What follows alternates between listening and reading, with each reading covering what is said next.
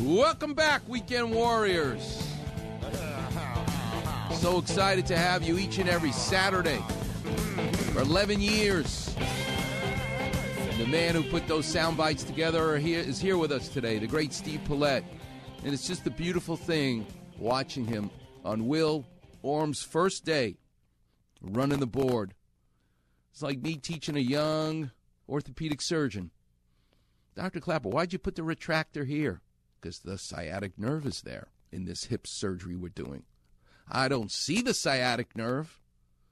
And then I tell him, my professor, Dr. Ranawat, taught me one thing. The eyes don't see what the mind doesn't know. The nerve is right there. You may not be able to see it, but that's because you don't know anything. But what's living right behind that bone, where I carefully put that retractor to protect, is the sciatic nerve. It took me 16,000 surgeries, 33 years. But now I'm at the point where I was with Dr. Ranawat, where I see the nerve that other people don't see. I see the artery that other people don't see. That sixth sense you get. I don't care what you do for a living. Whether you're Steve Paulette or Will Orms, time gives you a sixth sense, and it's the coolest thing. Forget all these anti aging clinics. I want to get older because when you get older, you get better at life. And one of the great things about this journey in life is storytelling, which is what I do for two hours with you every Saturday. And I love sports, and I love art, and I love surgery. About a month ago, I read an article. It was the 30th anniversary of Michigan playing Ohio State. And in 1991, Desmond Howard, a wide receiver from Michigan, was a hopeful for the Heisman Trophy. He didn't win it yet. He ultimately did win it. But he didn't win it yet. And he's playing his rival, Ohio State, as a Michigan wide receiver. He's on the 10 yard line. I remember this play like it happened yesterday. Ohio State kicker kicks the ball to him. And Desmond Howard blows everyone's mind because he's the fastest guy on the field. He's also the most clever guy on the field and the most talented. He is the Heisman Trophy. He is the best football player in college football in 1991. But you're about to see why. Because he takes that punt from the 10 yard line and runs it 90 yards into the end zone for a touchdown. And when he gets into the end zone, he mimics the position of the Heisman Trophy with that football helmet, holding the football in one hand, standing on one leg with your arm out to the side, like the Heisman pose. And he does it. And Keith Jackson goes crazy, the announcer. Heather Dinich wrote an article last month taking us back to that play, the 30th anniversary. Okay, no big deal. I read a lot of ESPN articles by a lot of people. But this article blew me away. Because what she cleverly did was she begins the article with Desmond Howard on the 10 yard line about to catch the ball, and then writes with interviews from Desmond Howard and the other team members recalling that moment. And then you finish reading those few paragraphs, and guess what happens? the video moves another 10 yards as he starts running down the field with more interviews now, pausing the dynamic movement of Desmond Howard running down the field. She perfectly timed the anecdotes from the players on the field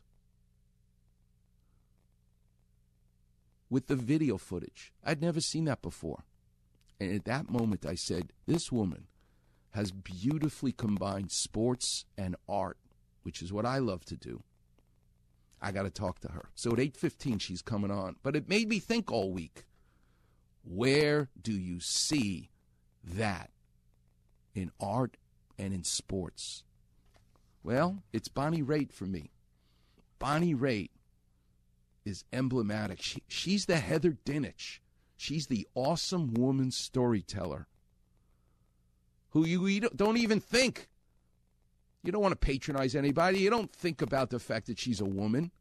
She's just the best at it. And that's the way it should be. But when Bonnie Raitt is asked, hey, all your idols were men, but you actually are the trailblazer as a woman. What do you think of that? And Bonnie Raitt goes, I don't think of it that way. Listen to this interview. All the artists you just mentioned, Muddy Waters, John Hammond, uh, Fred McDowell, Son House, they all have a lot in common, but there's also one thing they have in common is that they're all men. Did you mm-hmm. have any? Mm-hmm. Did you have any idea how groundbreaking it was that you were playing this instrument in such a public way when you started? You know, when it would get mentioned in reviews or interviews, uh, but other than that, I didn't think about it. You know, you just like certain kinds of music. I didn't think about whether I was black or white or a female or a male. It just, I just liked the sound, so I was just playing for myself with no indi- no feeling about going into it for a line of work. She's humble, soft spoken, and awesome. And it wasn't until I got reviewed or people said, "You know, this is really unusual." how did you feel when they said that to you? Well, it was it's fascinating, but yeah. you know, it probably as interesting as finding out why somebody that was the daughter of a Broadway singer from L.A. fell in love with country blues. It's just you know, it like John Lee said, it's because it's Indian. It's got to come out. Yeah, I was thinking about Ramblin' Jack. Uh, Elliott once said, um, "It doesn't matter where you come from; it only matters where you're going." Exactly. Which I always liked as well. Exactly. Hmm. Yeah. Where's uh, well said. Where's Where's Angel from Montgomery for you? an honor and a treat every night. I sing it differently. I, I make it on purpose that it's going to be different. And I watched my dad do performances, eight shows a week of Pajama Game or Carousel, and every night was every show was different. And I, I watched people I really admire and make breathe new life into these songs every night. So I, I it seemed like a natural thing to do to just accept that you're going to make it new every night. She's just deflecting it given that your father was a, a, star on Broadway, perhaps you more than other people understand the expectation of doing the same thing sometimes. Yeah, because that's what he did. And uh, yeah, if you asked him, did it feel like you're just doing it by rote and going through the motions? He never, it never, he never phoned it in. No. So that was the greatest gift he gave me was make every night opening night. She's the first woman that Fender Guitar says we're going to make a signature guitar for you the first thing that pops into her head is, okay, that's nice, but I'm going to give all the money away to charity. That's what an awesome person she is. You were the first woman to get a signature Fender guitar line. Yeah, and they offered it to me in the when I had some record sales in the in the early '90s, and uh, and I understood it would be a great role model thing, but I didn't want to hawk product, you know. And, and then I realized that I could raise a lot of money for charity if I did it. Right. So I we paid for 200 clubs and under under.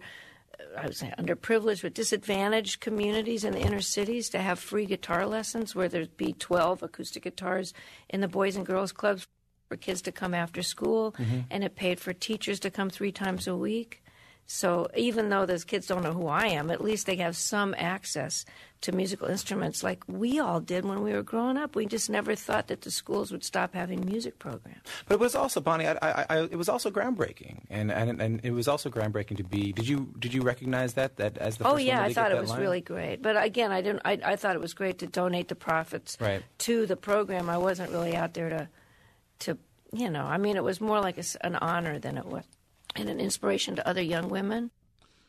Bonnie Raitt, you're an inspiration to all of us, but especially to all the young women. An awesome storyteller in the world of art, the world of music. An awesome storyteller in the world of sports. It's Heather Dinich who we're going to talk to at 8:15. But prior to Heather Dinich, my favorite storyteller in sports was this woman, the great Mary Carillo. Listen to her talk about Venus Williams. Since 1886, the Venus Rosewater dish has been awarded to the ladies' champion at Wimbledon. It's made of sterling silver, and the ancient Greek concept it glorifies harkens back to classical mythology. That a true lady be sound of mind, prudent, the personification of temperance and moderation. It is everything that Venus Williams has always stood for except when she plays tennis. Then she stands for this. This is how Mary Carillo is connecting an awesome woman from Greek mythology. Realizes the award is named the Venus Award for the champion, women champion at Wimbledon, and takes us on this unbelievable artistic journey combining art and sports in this story of hers. And becomes bold, daring, dramatic, prideful, willful, wonderful.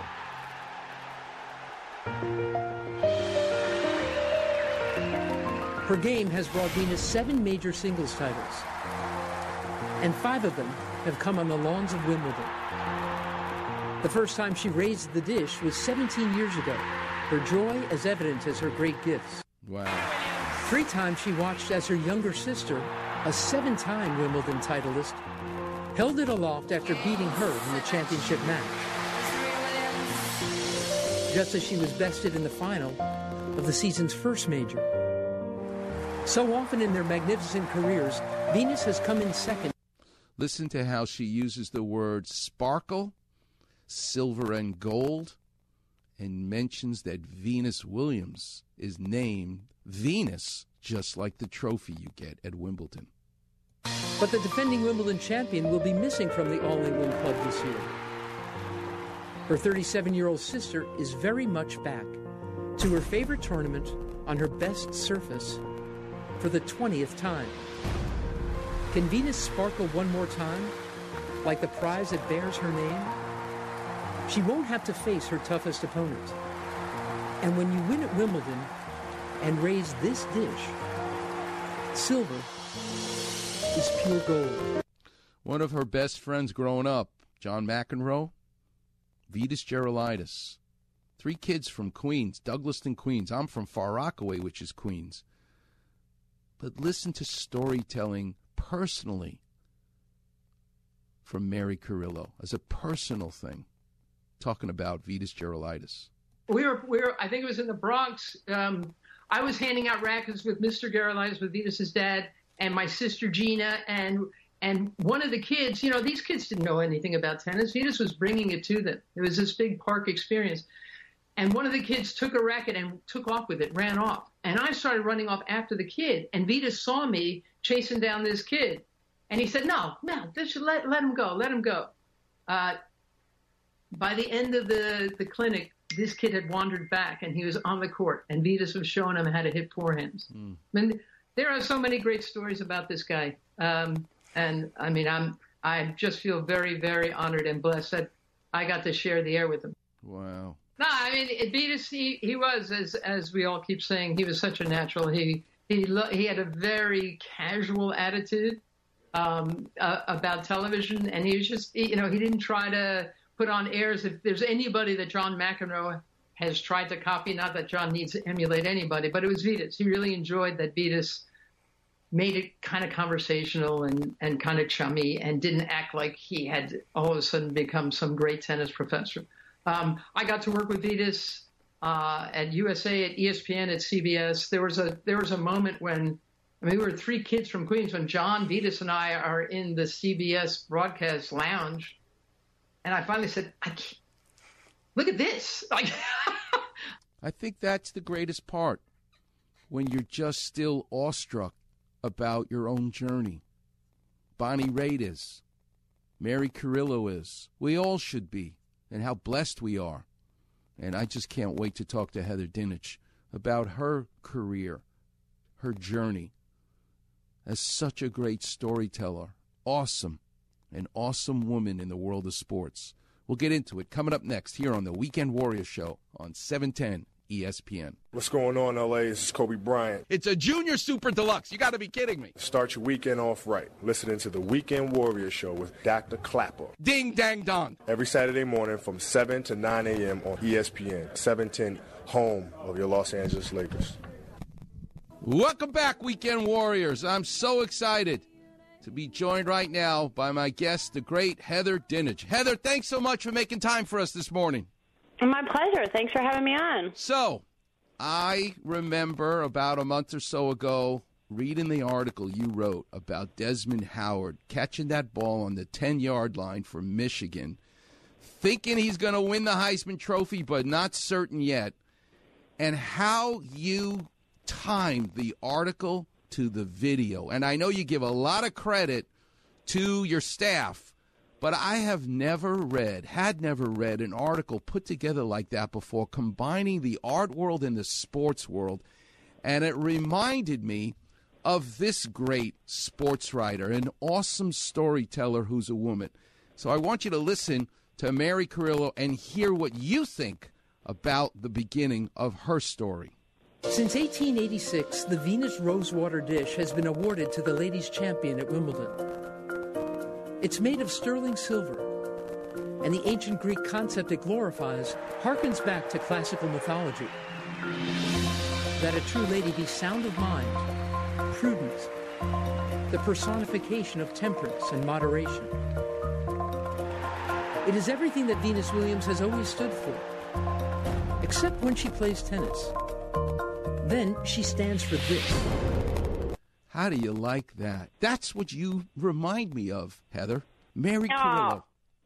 I love it. Thank you so much for that. That's great. And those that just that's just wonderful. I'm blushing. You can't see, but I'm blushing. Thank you. I got another one for you because you are really, and I'm not here to to patronize you, but the fact that every one of those college football players you talk about, every one of those damn coaches you got to deal with, they're men. There's no girls playing college football, but you have risen. And it reminds me of this woman. Listen to this interview with Bonnie Raitt. All the artists you just mentioned, Muddy Waters, John Hammond, uh, Fred McDowell, Son House, they all have a lot in common, but there's also one thing they have in common is that they're all men. Did you have any? Did you have any idea how groundbreaking it was that you were playing this instrument in such a public way w- when you started? You know, when it would get mentioned in reviews or interviews, uh, but other than that, I didn't think about it. You know, you just like certain kinds of music. I didn't think about whether I was black or white or a female or a male. It just, I just liked the sound, so I was just playing for myself with no indi- no feeling about going into it for a line of work. She's an awesome storyteller in the world of music. Mary Carillo is an awesome storyteller in the world of sports, both of them women. Heather, tell us a little bit about you. How the hell do you end up being a college football analyst? I, how did this all happen? What did your mom and dad do for a living? Where'd you grow up? Tell us what your journey has been like. Oh, you're so nice. I grew up in northeastern Pennsylvania, and I was an only child, and I loved watching the Pittsburgh Pirates. That was my thing. Pittsburgh Pirates, uh, the Killer Bees, Barry Bonds, Bobby Bonilla, and I can remember my dad taking me to the All Star game when it was in Pittsburgh. And I can remember him taking me to see the Braves, and I will I'll never forget this. We were in a hotel, and I was decked out from head to toe in Pirates stuff, Pirates gear. I had an Andy Van Slyke jersey. I had Pirates earrings, Pirates socks. I mean, I don't even know how old I was, but I remember looking down into the lobby and seeing um Dave Justice and Halle Berry, I think it was. And I remember my dad being like, "Hey, why don't you go get his autograph?" And I was like, "No way, he's not a Pittsburgh Pirate." I love it. so I've always loved sports, and my parents were big Steelers fans, but they're not into college football like I am. They they follow it now because of what I do for a living, and my mom will be like, "Hey, I saw so and so on. You didn't pick them. Always a mom, right?" Uh, um, but I like, and the honest truth is, I wasn't very good at math or science at all, and I I was I was good at reading and writing, and so I figured I would I would stick with it and here I am. I, I'm one of the few people, I guess, that always knew what I wanted to be when I grew up. And so when I was 16, I was working for our local paper, putting in high school sports and wrestling scores hmm. and track scores and stuff. And I've just, I've been fortunate that I knew what I wanted to do because I've been doing it ever since. How bumpy was it? How how you know stink eye did you get from, and maybe even still, but you just power through it. What has that journey been like? You know, it, it hasn't been bumpy in the way that people might think, be, being a, a minority in a male-dominated business, because I've. I say this 100% honestly. I've had such great male mentors hmm throughout my career. And I was just in the press box in Indianapolis for the national championship game on Monday night, mm-hmm. and I saw Bill Bender, and he was he was with a young um, female intern, and I pulled him aside and I said, "You know what? Thank you so much." Because she's going to remember this, mm-hmm. and she's the future of our business. And I wouldn't be here without people like you who helped me along the way. Oh, wow. And, and that's the truth because you know you are surrounded by males, so it, it takes one to put you under their wing and say, hey, come on, you can do this too. And I went to Indiana University. I was there when Bob Knight got fired, and it was the biggest story in sports at mm. that time. And I'll never forget it because the day he got fired, there were helicopters flying around campus, Sports Illustrated, New York Times, you name it. They were there, and we were in the middle of it. And, you know, the people that I was surrounded by were the beat writers, mm-hmm. Terry Hutchens from the Indianapolis Star, you know, all those folks, and um, it, it was it, and is still a male-dominated thing, but being in the right place at the right time at IU when that happened, mm. and having the support throughout my career, I mean, that all played a, a big role in it. You know, in addition to writing the articles, Heather Dinich, my favorite sportscaster analyst in college sports. You, you now have to change. We all have to. I'm an orthopedic surgeon. I don't do I do reverse shoulder replacements. They didn't that wasn't even invented 33 years ago when I started in practice. You have to keep evolving. So look at you. You're a journalist who writes, but now you got to be in front of the camera. And what is amazing to me about you, and again, it's not just because you're here, the reason I sought you out is because of who you are. Frank Sinatra used to use his voice, raise it, lower it, speed up, slow down, like an instrument in the band. So I want you to listen to Mary Carillo again talking about Venus Williams and tell me what you hear in terms of how she speeds up, slows down, high, low, and what you take away from it. I'm curious what you hear. So listen.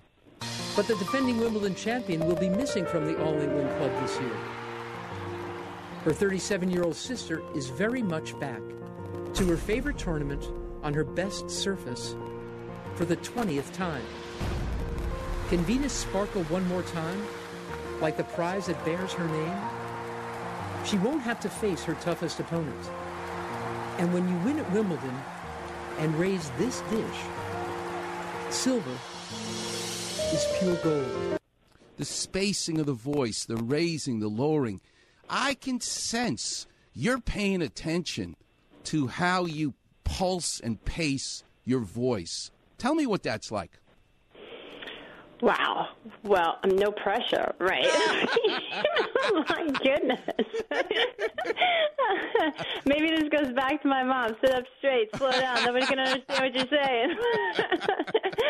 um, look, it the things that I have learned over the past eight years of covering the college football playoff have helped me do exactly what you're talking about it, and it's still a work in progress. And when I started doing more TV at ESPN, we had a coach, and he helped tremendously in think about what you're going to say, say it slowly so people can understand it, but also maybe more than all of that, pick three things that you're going to say, own it and sell it because no matter what you say on TV, somebody's always going to disagree with you. Mm. And I, I thought that was terrific advice because it's true. And as reporters, we have notebooks filled with information. Mm. You go on TV, you have to talk about it all in 30 seconds. So, what are those most important points that you want to convey and do it quickly? And I think all of those things help answer what you're talking about. Mm. Heather, can I keep you for one more small segment? Because I am 64 years old, and the last football jersey I owned was Joe Namath. That's he's still my favorite until Joe Burrow came along. But I need you to number one tell me more about the Joe Burrow story and how maybe the Stetson Bennett story may even be better. Can you hang on a second? I can pay some bills and have you come back. you bet. Okay, all right. So I'm so happy right now. All right, we're talking to the great Heather Dinich. Coming up next, I cannot wait. We'll pay some bills and we'll be back here on the Weekend Warriors Show on 710 ESPN. What's going on, LA? This is Kobe Bryant. At 42 years old, you know what your new nickname is for me? Start your weekend off right. Listening to the Weekend Warriors Show with Dr. Clapper. You're not Matthew from Santa Monica anymore. You're Mr. Preop. Every Saturday morning from 7 to 9 a.m. on ESPN, 710, home of your Los Angeles Lakers.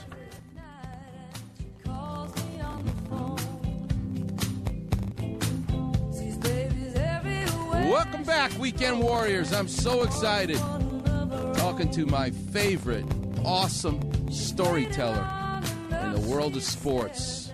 My favorite expert for college football, the great Heather Dinich. Heather, the story behind Joe Burrow. For the for the fans of this show, which is extremely popular here in Los Angeles, tell us from your view the story of Joe Burrow. Well, I think Joe Burrow's story began in 2019 with my best memory being in the locker room for LSU after the national championship and seeing him smoke a cigar. Yeah. I, I, that is the truth. Like he, that is when that might be the best college football team that I've ever seen in my life. That 2019 LSU, from the coaches to the players to Joe Burrow, mm-hmm. and you mentioned Stetson Bennett before the break, and they're two entirely different stories in my mind because what Burrow is doing right now um, with the Bengals and having them in a playoff position is different than what Stetson Bennett just did with Georgia because Burrow was the number one pick, Heisman Trophy winner, you know, and he had the accolades. And now what he's doing with the Bengals and putting them in position for a playoff is spectacular, not only because of what he's able to do with his exciting abilities, but what he's able to do when being asked to elevate a team and compensate for their deficiencies, and mm-hmm. what he's able to do when he's in difficult situations. Mm-hmm. Um, he's that's what makes him great. Mm-hmm. Stetson Bennett is a former walk on. His story is the stuff movies are made out of mm. because the national championship game against Alabama, that's pretty much it for him as hmm. far as, you know, I don't I don't see him going on to some fabulous Hall of Fame NFL career, right? I don't I don't think that's a reality. But it's different for Joe Burrow, but the hmm. two of them just have unbelievable stories based on what they've done for their teams. Hmm. Heather, who in the world of sports storytelling inspired you growing up that you said, yep, this is who I want to be like, male or female? Oh wow, man! There's so many because I was um, so involved in basketball. John Feinstein at um, at the the Washington Post, Tony Barnhart, Mike Wilbon. I mean, I was an intern in the office with those guys. But you know, even beyond that, I think Christine Brennan was one. I mean, I bought her book, hmm. and I, and I sat next to her covering the U.S. World Figure Skating Champions when I was an intern, and I had no idea what I was doing. I mean, that is literally a different language in hmm. sports, hmm. and and so she's one. Um, oh, there are there are so many, but those are just some of off off the top of my head. Your Desmond Howard story, I got to tell you, if people ask me what's my favorite story that I've ever read in sports and how you brought together the artistry to sports when you cross fertilize, which is what I try to do here every Saturday for 11 years. Can you imagine? I'm doing this for 11 years as a surgeon who sculpts in marble. To me, this is the, these worlds should cross fertilize. Do you take yourself back to a, a, a favorite story, a favorite use of words in your career? It, yes. One of the stories I'm most proud of, and I'll say not necessarily a favorite story, but is the reporting, the investigative reporting that we did a couple of years ago on the death of former Maryland offensive lineman Jordan McNair, hmm. and it was a lengthy, gosh, probably at least two years of covering that story. He died from heat stroke, hmm. for people who don't know, and ultimately led to the firing of former coach DJ Durkin at Maryland. But that one was really important to me because a, a kid died hmm. unnecessarily, and we were able to shine a light on why, how it happened, and be a part of something that will take steps to make sure it doesn't happen again at Maryland. Hmm. That's societal, impactful journalism. Hmm. And to me, to be able to do that within the sports realm, where so often we're just focused on who wins, who loses, who's smoking the cigar in the national championship locker room, right?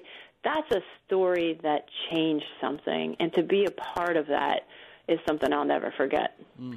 As a working mom, my mom was a nurse. My wife is the head of the blood bank at Cedars. And my daughter got to see her mom working and is, I'm sure, incredibly proud of that. What's it like to have three sons and a husband where they got Heather Dinich that they're so proud of, but she's running around a lot? What's that like? It depends on the day. It's either where are you or aren't you supposed to be somewhere else? you know, things were fine until you got back here. um, it's it's a partnership in every sense of the word. I could not do what I do without my husband, and that is a hundred and ten percent the truth because he he holds it down while I'm gone. We have three little boys, and they're the best, and they're kind of starting to realize what I do while it's also become the norm for them, especially during the pandemic. Every day in 2020 on TV from the house, Mama's on TV, Mama's on TV, everybody be quiet. And, you know, they're at the dining room table trying to do their school with our bar cart in the background. Don't worry, it's, everything's good here, everything's fine. Uh, but yeah, it's um, it's a juggling act for sure. But at the end of the day, we're a super close family, and we all make it work together somehow. Heather, you bring- you brought such sunshine here to Los Angeles to be able to talk to you here today. How you do it professionally, how you do it in your family life. And I can tell you, it's only one article that I read that kind of brought us together, but in it, I can appreciate your appreciation for the artistry of storytelling. It's not just getting the facts across, and that came from somewhere in your background, and we're all the beneficiary of it. So thank you so much for making time to be with us today. I really appreciate it. Well, you are so unbelievably kind. Thank you so very, very much for your your kind words, and keep doing the awesome job that you do. Because I work in the toy department. You got real stuff going on. Right. Well, let me tell you, you now have free orthopedic surgery for the rest of your life, you and your family. All right. Amen. Because I'll need it. All right, Heather. God bless you. Have a great day Thanks, today. you too. Bye-bye. Okay, bye. That was the great Heather Dinich. What an awesome storyteller. What an awesome command of her craft. But you can see the aw shucks nature of it. But that comes from a lot of hard work. But the secret sauce is bringing art into whatever you do for a living. Bringing art into the operating room for me, bringing art into the world of sports, whether you're a plumber, an electrician, I don't care what you do for a living. Make it creative. And just like Bonnie Raitt says, make every night opening night. That's how you enjoy it. Coming up next, the clinic will be open. The number is 877 710 ESPN. We'll do some clapper vision. And I got to tell you two places. One, the best bacon and egg sandwich in Los Angeles. My mouth is watering already. And Steve Paulette has reminded me, I got to tell you where that best gyro is. That Greek wraparound swinging spinning sandwich. And I'll give you that. Coming up next on the Weekend Warriors Show here on 710 ESPN. Welcome back, Weekend Warriors. Love it. So much fun with Heather Dinich. She is amazing. Now that college football is over, I hope she writes the screenplay for this Stetson Bennett story. That's for sure. All right, the number's 877 710 ESPN. I shouldn't give the number away because the lines are lit up. Let's go. Who are we going to go to first here? Will, who do you want first? Russ, You're on with Dr. Clapper. How can I help? Yeah, doctor. Um, I had my third back surgery uh, Tuesday, last Tuesday. Wow. I'm I'm home. Yeah, yeah. Fusion L two L three. Previously, I had uh, L three through L five. So, now, you, so now you're fused. Your entire lumbar spine is fused. Almost, yeah. Oh, um, L. Yeah, but um, the pain. Um, I've been taking. You know, the uh, second surgery, L three through L five, was uh, uh, really bad, and it it uh, messed up L two L three. So I waited five years, and I got the surgery. My legs feel so much better. I don't have the numbness, tingling. I seems like I can walk better. Mm. But I'd been taking a lot of oxycodone, mm. and uh, so you know you can only take so much of that stuff, and the pain is pretty intense. Mm. The surgeon prescribed prednisone, but I read that's not particularly great uh, for healing, right? Correct. Correct. Yeah. What about uh, marijuana so, gummy bears? Have you tried that? Uh, I have not. No. We use it in the cancer patients. It's a different um, mechanism. It has different receptors in the brain for pain, and uh, you have seen enough dilaudid Demerol opiates, narcotics that your body has a tolerance to it. Right? You get stung. Right People right. who people who raise bees for a living, they get stung over and over. Eventually, they get a tolerance. They get stung by a bee. It don't bother them anymore. You get a tolerance right. to anything in life. I remember my my mother was complaining that my father would not listen to her. So she said, "That's it." And he he was a veteran from World War II, so he could go to the VA. She said, "You got to go to the VA and go to the audiologist, the hearing expert, because something's the matter with your hearing." So my father, Abraham Clapper, God bless him, he went to the audiologist at the VA in Florida. They did all these tests, and they finally, my mother was so excited, she's finally going to figure out he needs a hearing aid or a hearing surgery or whatever. And the audiologist says, Mr. Clapper, I got good news and bad news. And he goes, What's the good news? He goes, There's nothing the matter with your hearing. You're fine. Oh, that's fantastic. He says, Except for one decibel range. That's it. You have absolutely no hearing in one decibel range. He goes, Really? He says, Yes. And this is the decibel range of your wife's voice. Thank you very much. so my father built up a tolerance to my mother's voice.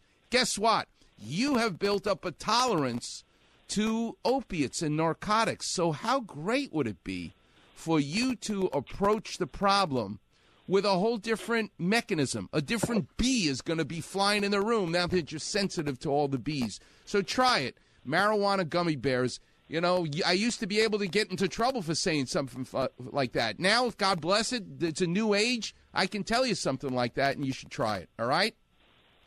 So you think I should not do the prednisone? Correct. Correct. Try the Okay. marijuana gummy right. bears. You know, once the skin is healed up nicely, you know how much I love the swimming pool, walking in the water. Uh, maybe some having somebody do a gentle massage. Don't be holistic. Stay away from drugs. You've had enough surgery. I mean, think about it. Your damn spine is fused from L1 to almost your pelvis. How could you not have Yeah. pain? It's the reason. So when you actually numbify it, that's unnatural. You're supposed to have some Yeah. pain, but get strong. Let the water take over for you. That would be the greatest thing that you can do. But if you're miserable, miserable, try a different approach. Marijuana gummy bears, and also you should check out uh, an acupuncturist. You should just try to approach those sensitive nerve endings from a different approach. That's all. That's all I'm saying. Get away from the opiates and narcotics. They're terrible. Yeah, it can't hurt. Okay, I will do that. All right, young man. You. God bless you. And you are a total stranger. Find a total stranger today. Do something nice for them. That's how you'll be thanking me. Always. All right, young man. God bless you, Russ. Appreciate it. All right, have a good day. All right, Warriors. We're in our last segment, so I got to catch up. Few things to catch up. All right. Who would open a donut shop that has the greatest donuts I've ever had? That has the greatest bran muffins that I've ever had? And decide that they're going to also make a breakfast sandwich, but not just any breakfast sandwich put it on a croissant so it's buttery and flaky. And then the secret weapon. My mouth, I can't even speak. The, the secret weapon is to put the hottest jalapenos you've ever had melted in the cheese with the ham and the egg in the croissant. That's right. That's what I had yesterday. It was unbelievable. I didn't even need to eat lunch or dinner. That's how filling it was. It's at Good Time Donuts in Ventura. Today's show is all about awesome women, awesome women storytellers. Well, when you go there, ask for Sue. Tell him. Tell her you're a weekend warrior. That's what you're doing there. And as far as a couple of shows ago, Steve Paulette is now pretty much yelling at me. You forgot to say who was the Greek, the greatest Greek, because the topic was about spinning your food. And we talked about a gyro, where they slice this beautifully cooking meat, put it into that special Greek bread with yogurt sauce, and this particular place that I love puts a French fry with the tomatoes and the inside the jar. It's like, oh, what a genius! Talk about a secret weapon with the jalapeno. How about putting French fries in your gyro, covered in that yogurt sauce, and the bread is fresh baked pita type bread, but it's Greek pita. It's not like Mediterranean, Lebanese, or Israeli. Mmm, is it good? Nick the Greek, also in Ventura. What a coincidence. These two food places in Ventura. Nick the Greek. Oh my God. Tell him, tell him you're a weekend warrior as well. And my homemade ice cream project. The recipe called for heavy cream, milk. I used Ghirardelli chocolate syrup, not the usual. I didn't put sugar in because I figured the syrup was enough. But here's the two secret weapons I put into great make the greatest homemade ice cream, which you can do as well. I put a pinch of sea salt because that brings out the flavor in the chocolate and in the milk. And then I cracked an egg. I put an egg, and that is the secret recipe. When you make homemade ice cream, it becomes like frozen custard. It's the greatest ice cream I've ever had in my life. Is the one I just made last night. I can't wait to go home after the show to eat the rest of it. Let's talk also about next week. My guest next week, I'm so excited. Just like talking to Heather Dinich, a crafts person, a craftsman, a craftswoman with words. That's what Heather is. But in the written word, here in Los Angeles for decades, as I read the LA Times sports section, there's one guy's name that just amazes me. He goes deeper than the words, deeper than the sentences, and he's also doing it about a topic that I don't see anybody else stepping up for. He truly has a niche because he talks about high school sports. Yeah, that's actually where you decide what you're going to do with your life. It's the most important four years. College is great, but it's high school where you say, Yup, that's what I want to do. So, all of these great Los Angeles, Southern California athletes that become NBA players and NFL players and Major League Baseball players, he knows them in high school already and writes about them like nobody else. It's, it's Eric Sondheimer. He writes for the LA Times, and he's going to be my guest next Saturday. And it made me think already, as I put together the show in my mind, of how much that journey in high school shapes us. So I started to think about it. All right, in the world of art, the world of sports, where do we see where a high school moment changes you forever? Well, in the world of art, the world of music, he was a sophomore in high school, growing up in New Jersey. Actually, not New Jersey, he was in New York, sitting in his living room when the Beatles came on Ed Sullivan. And Billy Joel says that was the moment that his life changed when he saw John Lennon not really caring that he was on the Ed Sullivan show. That attitude of his that came through the TV, but also the dynamic music that the Beatles were making. And you got to hear Billy Joel pretty much say that's all he ever wanted to do was what he saw that night as a high school student. And what about in the world of sports? Well, we're blessed as Laker fans to actually know how important high school was in shaping yours and my favorite Laker. And you'll hear his voice every Saturday because he does the promo for this show, The Weekend Warrior. It's Kobe Bryant. Do you even know what high school anybody else went to? But you know Kobe Bryant went to Lower Merion High School. I don't even know where Lower Merion is. I wonder if there's an Upper Merion. Just like Toluca Lake. There is no lake, but they call it Toluca Lake. West Covina. Is there an East Covina? I love when they do this. Is there an East Virginia? We know West Virginia. Anyway, we know about Lower Merion High School. But I'm going to play you a soundbite one of the funniest things you're going to ever hear. And that is the point guard at Lower Merion High School when Kobe Bryant was a high school student was a little Jewish guy named Evan Monsky.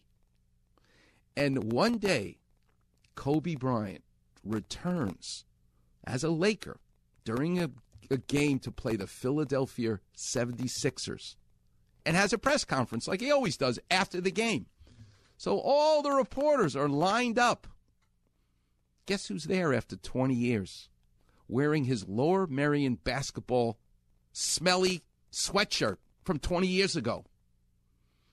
The little Jewish point guard who passed the ball for four years to Kobe Bryant, Evan Monsky. He sits there in the front row with his Lower Merion High School sweatshirt on. They're taking questions in the press room, and you'll hear Evan Monsky say, Kobe, you played with a lot of great point guards in your lifetime. Derek Fisher, Steve Nash. But who was your favorite? Who was the best point guard that you ever played with? And God bless Kobe Bryant in front of all those reporters. You know what he says? Oh, it's obvious who the best point guard I ever played with in my career. It was Evan Monsky. and this guy just you just can feel it, you can hear it. But it's that generosity of Kobe Bryant. It's that element that made us love him so much. High school. Yeah, it really does matter. And next week, that's what we'll get into with Eric Sondheimer. I can't wait. You'll hear the Evan Monsky story. You'll hear the Billy Joel story of what the Beatles in high school meant to him, changed his life. Until then, be good. Do something nice for a total stranger. That's how you'll be thanking me. And until then, I leave you with Volare, which truly means I'm singing and I'm flying. Until next Saturday, I'll see you on the radio.